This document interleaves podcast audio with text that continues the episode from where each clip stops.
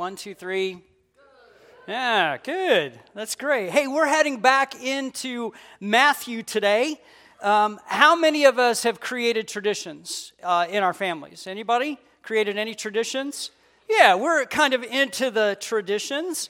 Uh, how about morning rituals? How many of you have morning rituals, and what are they? Uh, you have any?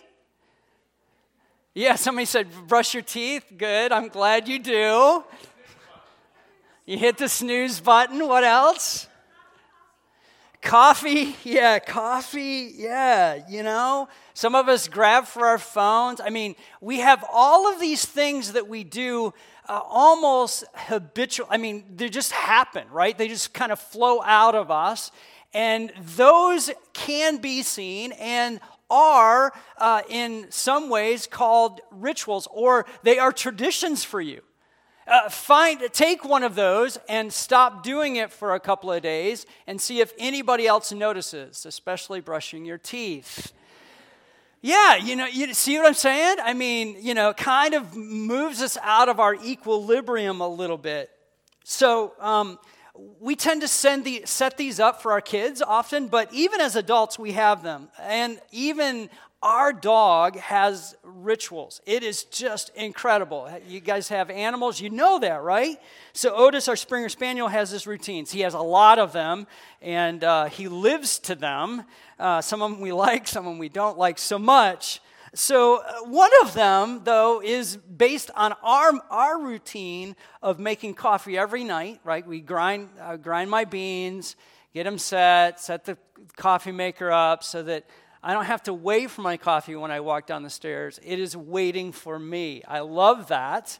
And so immediately when he hears us grinding the beans, whether it's Kathy or myself, he stands at the door to be let out. Now, he goes out a lot. Uh, but he knows that this is his last time he makes his rounds and gets to bark at all of our neighbors. And I'm sure they love us. I'm sure they love us for this dog. But he just goes there and waits, right? I mean, um, just crazy. And like I said, if we just move a few of these traditions or these rituals that we uh, have and do uh, in our lives and we move them to another place or we stop doing them, how crazy things start to unwind. Especially if you have littles in your house, right? Little kids, uh, you know, children. It just really messes them up. Um, and uh, can mess everybody up then when that happens. Um, yet, while traditions are good and rituals are good, um, they're meant for us if we look at them inside, uh, especially inside the org- organization or organism of the community of faith. They're meant to move us not away from God, think about this, but they're actually meant to move us toward Him and actually toward other people. That's what they're intended to do. That's, that's their whole, that's their structure about them. But this is the truth. Traditions and rituals can move us away from relationships, can move us away from relationships. So, my, my friend Jeff up there is going to just remind us of a few things that maybe a few of us remember um, through this play, movie, and song. And how do we keep our balance? That I can tell you in one word tradition. Tradition. Right? Tradition. Tradition. Tradition. Yeah, some of you have that in it. You're out there singing. Yeah. So, how do we keep our balance? Traditions, traditions. So, into our passage, but before we get into it, uh, the Jews were serious about Sabbath, absolutely serious. And how serious were they? Well, there's uh, some historical documentation that they took it so seriously that when an enemy attacked on Sabbath, uh, in the Sabbath days of the Maccabee, in the Maccabees, they let themselves be slaughtered because they took it too, so seriously, men, women, and children, rather than breaking the Sabbath. At a later time, Pompey was able to erect the earthworks that made his siege of Jerusalem successful, uh, quite unhindered by the defenders, because he did it on, you guessed it, the Sabbath. The Jews were ready to suffer rather than to break the Sabbath. And it's clear from all four of our Gospels and one we're going to look at today, that Jesus had continuing controversy related to the tradition and the establishment of Sabbath. Theologian points out that the Sabbath was the only symbol particular to Judaism. Uh, not a bad tradition, as we will find out, but it was a tradition nonetheless that often caused them harm to most Jews, now check this out, you have to have this contrasting thing going on. To most Jews and of our passage, the Sabbath was a delight. Seriously, a delight, even though there, was a, there were mass regulations drawn up with the laudable int- intention of ensuring that the days were kept holy. That's really what's transpiring here. I mean, and some of these regulations were, were very curious as we read them today in our 21st century mindset, not then in their context or place, but we find them to be rather curious. Yet, can I just tell you, they were all led, they were meant to lead one to a deeper relationship with the Holy One and a deeper relationship with one another. So let's take a look at our passage in Matthew chapter 12. It starts out at that time, Jesus went through the grain fields on the Sabbath. His disciples were hungry and began to pick some heads of grain to eat them. And when the Pharisees saw this, they said to him on the screen, Look, your disciples are doing what is unlawful on the Sabbath. Well, we could stop right there because they're poised not for seeing the kingdom develop, they're poised to find something in error. There are fences to help keep uh, sheep or animals in, right? I mean, we build fences if you live on a farm or have lived on a farm or you've driven by a farm. You realize that they need to have fences to keep the animals in, otherwise, we'll be hitting them all the time, right?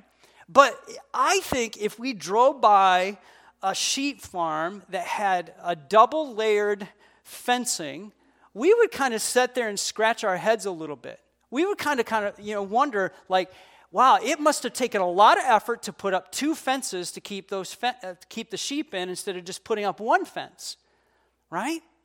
Uh, uh, if you were driving down the road and you looked at the median on your side of the road, not the other side of the road, I realize that there are two guardrails on the road, but on your side of the road, whatever direction you're traveling, you looked over and you went, hey, why are there two guardrails keeping keeping the cars on this side in the lane.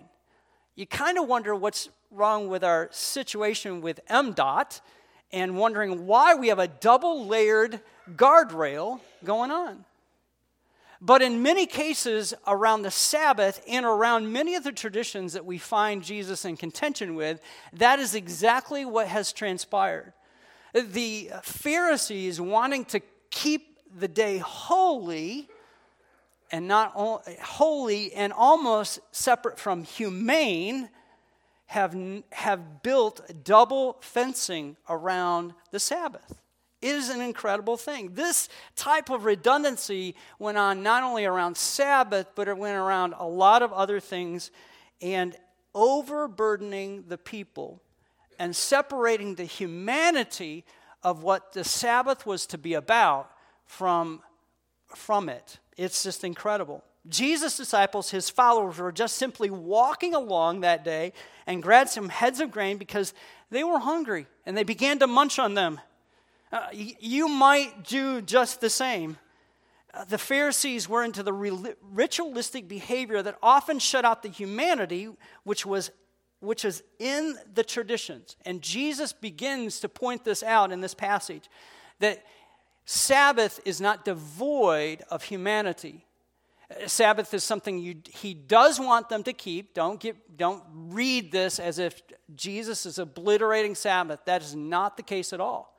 But what he is saying is that these traditions that are handed down and that we are to keep are handed down with the, the idea of moving us toward God and keeping God where he needs to be. So Jesus comes to fulfill the law and the prophets to, and actually to write them. We see this in Matthew chapter 5. And he, if you remember, if you want to go back there, he has these phrases You have heard it said, but I say. The crazy is that he doesn't just contain them to the Sermon on the Mount. They are, that phrase is seen in this passage here, that he sees it. We have to continually ask ourselves who is Jesus to us around this, though?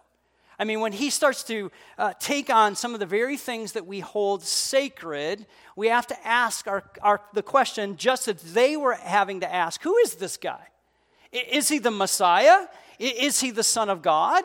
Is he just a good teacher? And we too, I think, when we come up to these passages in Matthew or in other places where we have to wrestle with uh, the truth of what Jesus is saying, we have to ask who is he? And who is he to me? Not just who is he in the Apostles' Creed or who is he that Matthew says he is, but who is he personally to me?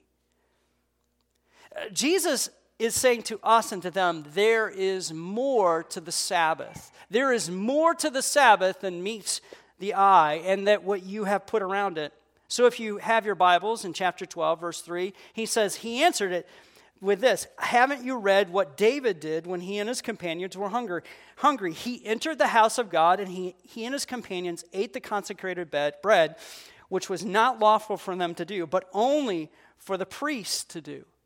So he identifies rightly that this consecrated bread wasn't for David and his companions who were being, by the way, chased, but it was actually for the priests. The, the Pharisees have an issue with this grain eating that his disciples are doing, but Jesus asks him, Have you done your reading? Do you know your Old Testament, which is kind of, by the way, kind of like, hey, a little bit of an assault a little bit of a directed kind of like, uh, you better go back and do your homework because you're not paying attention. But what he points out there is that David and his companions were not in error by eating the dedicated food. They were hungry. They were literally hungry, and the food that was consecrated for the Levites was, was for them to eat. So, in this case, and in the case what we see is hunger is greater than the consecrated bread in the temple. In this instance, hunger is greater than the consecrated bread in the temple. He goes on, or haven't you read in the law that the priests on the Sabbath on Sabbath duty in the temple desecrate the Sabbath and yet are innocent? And you may be going, well, how do they desecrate it? Because what are the what, what are they doing on the Sabbath? What are the priests doing? They're working. They're actually they're actually uh, you know, offering offerings to the Lord. They are doing things that other people are told not to do. He says, Hey, have, have you thought through this? Are you thinking through this tradition that you say needs to be held so tightly that sacred duty is greater than the Sabbath? That a sacred duty on behalf of others is greater than the Sabbath. And here he is at it again. He doesn't stop. He's not just about keeping the law, is, but he's, he's superseding the law. He's saying, keep the law, but understand what it's there for. He's redefining it in its true form. He goes in verse 6 I tell you that something greater than the temple is here. If you had known what these words meant, I desire mercy, not sacrifice, you would not have condemned the innocent. For the Son of Man is the Lord of the Sabbath. What is this something that's greater? What is this something? If you didn't catch it, everyone in that, that space would have. It is Jesus. He's saying, I'm here right now. I'm in your midst, and I am greater than the Sabbath, but I'm, I'm, I'm the Lord of the Sabbath. While the Pharisees are attempting to pin back Jesus' ears, if you will, he takes on the whole temple and says, Look, I'm greater than this. There's a great temptation to slide into doing the thing over against the richness of the relationship that is supposed to be developing. And that's what he's tackling here that they, con- they created contrived ritualism and traditions which moved them away from the relationships with God and with others in regards to the Sabbath, in regards to humanity. Jesus walked with the man and woman in the cool of the evening when he placed them in the garden. Uh, think about that. I, I realize it kind of seems like out of place, but why did he why did God create man and woman? To have a relationship with them. Not necessarily not to create rules and rituals that they're found in, but to find them in a deep and rich relationship. He goes on. We're to be doing good. Do good. Going on from that place, he went into their synagogue, and a man with a uh, with a shriveled hand was there, looking for a reason to bring charges against Jesus. He asked him, Is it lawful to heal on the Sabbath? Jesus, uh, you know, and he said to them, They're asking him, Hey, is it lawful? Uh, this person has a shriveled hand. Is it lawful? He said to them, If any of you has a sheep and it falls into a pit on the Sabbath, will you not take hold of it and lift it out? Won't you do the right thing when the right thing is presented to you? Won't you do good when it's right there to do it? How much more valuable is a person than a sheep? Therefore, it is lawful to do good on the Sabbath. then he said to the man, Stretch out your hand. So he stretched it out, and it was completely restored, just as sound as the other. Excuse me.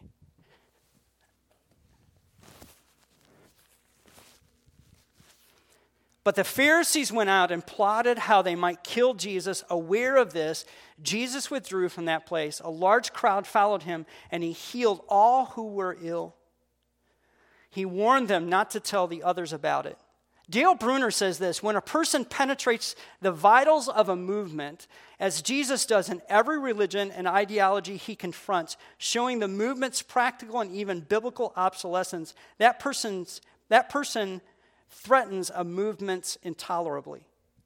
Uh, Jesus presents to them what was not what wasn't working and was is not working. The, the Pharisees want to test Jesus, and Jesus pointing out to them that what they have is empty ritualism or empty religion. A religion that does not care for the person or the people around them. I mean, Jesus is just saying, are people important? Are, are there hurts? Is there healing? Do they need help? Jesus is saying that the Sabbath is centered on and around, yes, honoring God, but on this humanity and the welfare and well being of those around us. He is proclaiming the message of the kingdom over and over again. That it's not only about living to God, which we want to do, but it's about bringing God to the very people around us. The more there's more than the action of the religious activity. The idea of doing good was about bringing his love to others. So Jesus looks around in all of this and not only does he heal the man's hand, but he looks around and sees around him that there are all of these people following him, right? And what does he do? He heals them. He heals all who are ill and just continues to compound and make his point made that the Sabbath was not only about this this tradition of not doing anything. In fact, it's less than that, but it's about really bringing healing and hope to those around him. It's interesting, as it always is, when Jesus tells his, his, those he heals not to tell others around him, right? Like, hey, don't say anything. As if no one will notice that somebody's walking who didn't walk before or can see who can't see. I mean, I don't know. All I can tell you is that there's a timing. There's a timing to Jesus' kingdom, and there's a mission that he's on and a purpose around it that's a part of that request. How that's lived out in its practical time, it's just like if some of you came forward a little bit later and there was something in your life you were, you know, Lord healed, but he whispers into your ear, hey, don't, don't say anything, but you were limping when you came up and you ran when you went away, right? I don't understand. But what we do know is what Matthew points and writes to, and he writes in Isaiah 42 for us that the one that they are following is a servant, a servant of all. This was to fulfill what was spoken through the prophet Isaiah. Here is my servant whom I have chosen, the one I love, in whom I delight, and I will put my spirit on him, and he will proclaim justice to the nations. He will not quarrel or cry out. No one will hear his voice in the streets. A bruised reed he will not break. A smoldering wick he will not snuff out till he has brought justice through to victory. In his name, the nations will put their hope. It is our dream, right? That our our doing comes from our being. That our doing, who we, who we are, comes from who we are, right? That what we do comes from who we are. I mean, yet, this is the interesting thing. He continues to press us to live that out, to try to get to the, to the core of a relationship with Him. And he does this by Jesus himself really being who we expect him to be. Rarely being who we expect him to be. I mean, as followers of Jesus, that has the power to shape us, right? When we say, it should look like this, and he says, no, it's going to look like this instead. As the Pharisees listened to this, they had to be challenged, and all the disciples around him to the very truth that was being presented to them that day. But as he shows up, and he often is not who we expect him to be, it does have this ability to distract us from him. Uh, to distract us from that place of mystery and the continual place of surrender that he calls us into as followers of Jesus. The Pharisees had a tough time with this. And I do believe that the disciples did too, that they were found in these places and spaces with in conversations. They grabbed the grain because they were hungry. I'm not sure that they were they were probably cognizant that they were uh, you know violating Sabbath, but hunger preceded it on a very base level for them, I'm guessing. But Jesus uses this and knew he would use this to change and to move them to the real meaning behind Sabbath, to a deep place of continual mystery and surrender about who Jesus is, and the need to press into the more of who Jesus is to us. See, Jesus is always calling us to more as followers of Jesus. The conflict with the Pharisees revealed that they, could, they couldn't see be, beyond the ritual that they had for God about Sabbath and around Sabbath. It has become something that they just simply did over and over again. They simply applied over and over again to those around them. And Jesus is consistently inviting the Pharisees, as well as his own disciples, into the kingdom. I don't know if he necessarily did it to embarrass them or to put them in their place, as we might say. I think he was attempting to try to show them that there is something more to what you have. In fact, he tells us that the Pharisees have something that we need to ascribe to their righteousness. He doesn't always put them in a bad space or place. And I think he was attempting to try to encourage them to him. But Jesus knew that their religious activity without relationship would be ritualism. It would be ritualism. Jesus was not calling them from Sabbath keeping, but actually calling them into a deeper way of Sabbath keeping that really that, that moved them into the kingdom life. Eh, that they would be able to breathe life through it. And also, we also come to realize that ritualism without relationship leads to paralysis, doesn't it? Now, think about this in regards to your own relationship with either your best friend or your spouse. You do the same things over and over and over again every single week. You, don't consider whether they are they're moving you to a deeper relationship. You just do them because that works. How long with, with this idea that it works will leave you in this place of lacking a relationship with your spouse or your best friend? You always go to the coffee shop and you always talk about the same things. You never move beyond those topics. You, with your spouse, you always talk about the kids when you come home, what they did or didn't do. You, you find out what's, what's for dinner, whether you eat out or you stay at home. You watch the news. I mean, the, the, rituals we have can move us away from relationships, and Sabbath is no different. But there is a deeper call to this that he is calling us to, right? It moves us into this place of, once we find out we're in this place of paralysis, our relationship is, is, is not healthy. But the reality is that having a deep relationship with God is costly. It is extremely costly.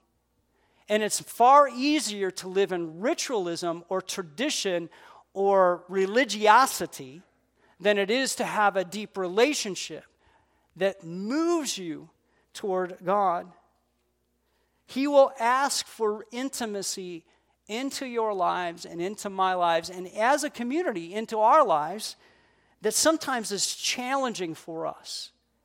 This is the this is he's not abandoning Sabbath. He's not abandoning, but he's saying, let's move into the core of what it is for us.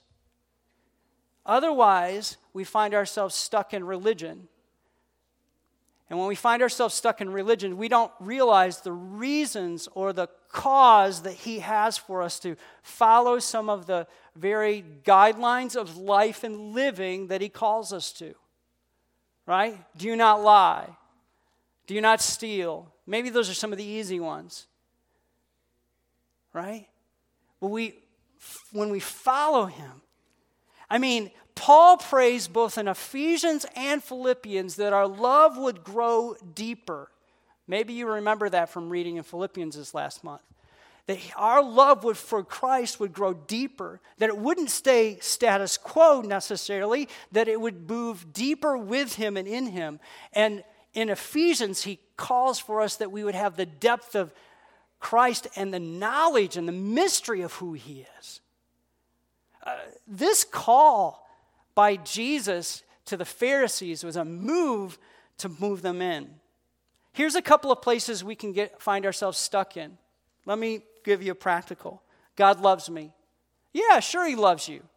But if God loves you, keeps you only where you're at, you're not understanding that God's love is a moving car, not a parking spot. It's a moving car, not a parking spot. God's love moves you to a depth in His life. His life and His teaching and preaching is something you have to respond to. It's something you have to say yes to and move to. It's not something you just do, right? Or formulas we can find ourselves in A plus B equals C. And that may work for a while. But how many of you are doing, still doing the same devotions or the same readings or the same ways of uh, even making food in your home that you did when you were first learning how to cook? You don't do them the same. You grow, you develop. Hopefully, you're using uh, more flavors when you cook too. You know, we tend to, our parents tend to limit us and kind of go, okay, let's make sure it's, we can eat this, right? But as we grow, right, it's the same way in our relationship with God. Here's another way to ask it uh, Are we loving God and loving people more? Uh, is our relationship with God moving us in that way? Is it moving us in that direction? And I think that that's also a perpetual question before for us. Just moving along, formulas and predictability will keep us from intimacy. Will keep us from intimacy. Our traditions and formulas and rituals move in the direction of keeping us from relationship with God who loves us.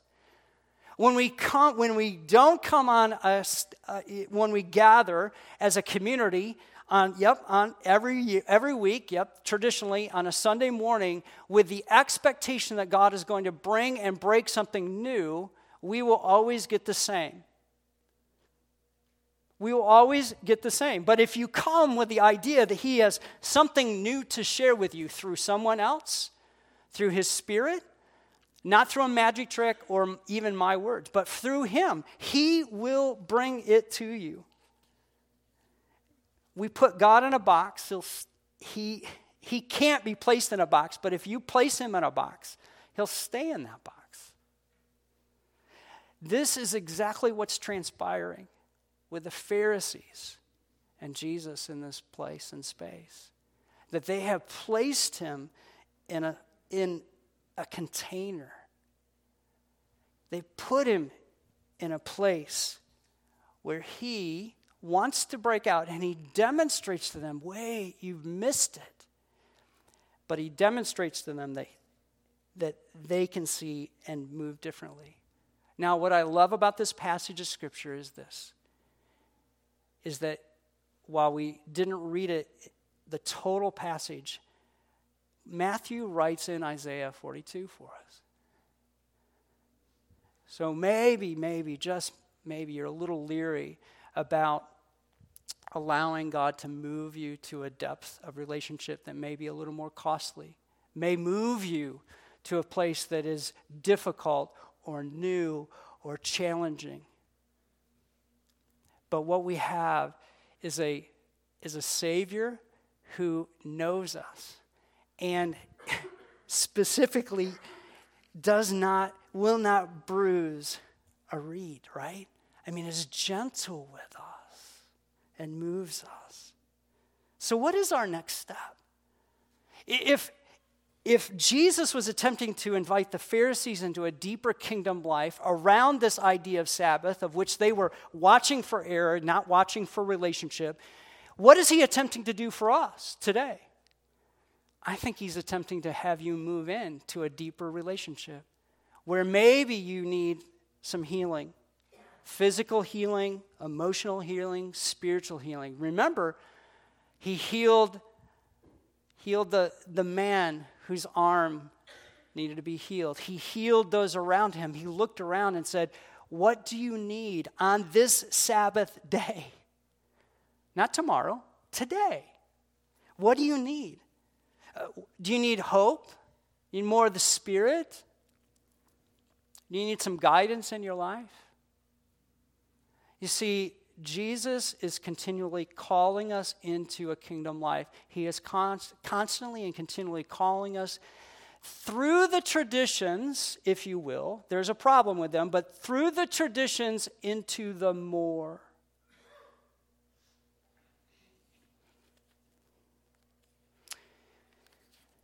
In Ephesians 3, in Ephesians 3:20 it says now all glory to God who is able through his mighty power to work within us to accomplish infinitely more than we could ever ask or think. Glory to him in the church and in Christ Jesus through all generations forever and ever. What does it say? That it's Christ, it's God who, by his mighty power at work within us, to accomplish infinitely more than we could ever ask or think. So, what would you ask God today? What would you ask of him today? With, with expectation, with anticipation that he would fulfill what you would request. What richness of relationship is He calling you today? As the worship team comes, we're going to invite you to use the altar as a means of asking God for help, for healing, for hope. We want you to use this time and space to go deeper with the Lord. And, and there's this, I think there's this promise wrapped in this passage of Scripture this promise of healing, this promise of hope, this promise of strengthening, this promise of help. Let's pray. Father God, I thank you. I thank you that you continue to draw us to you. Confronting the Pharisees in this conversation about how they viewed Sabbath is an invitation to us, is an invitation to us into a deeper relationship where you provide hope, help, healing, and salvation. Lord, you are inviting us to ask in these moments. So we come asking of the one who can provide. Amen.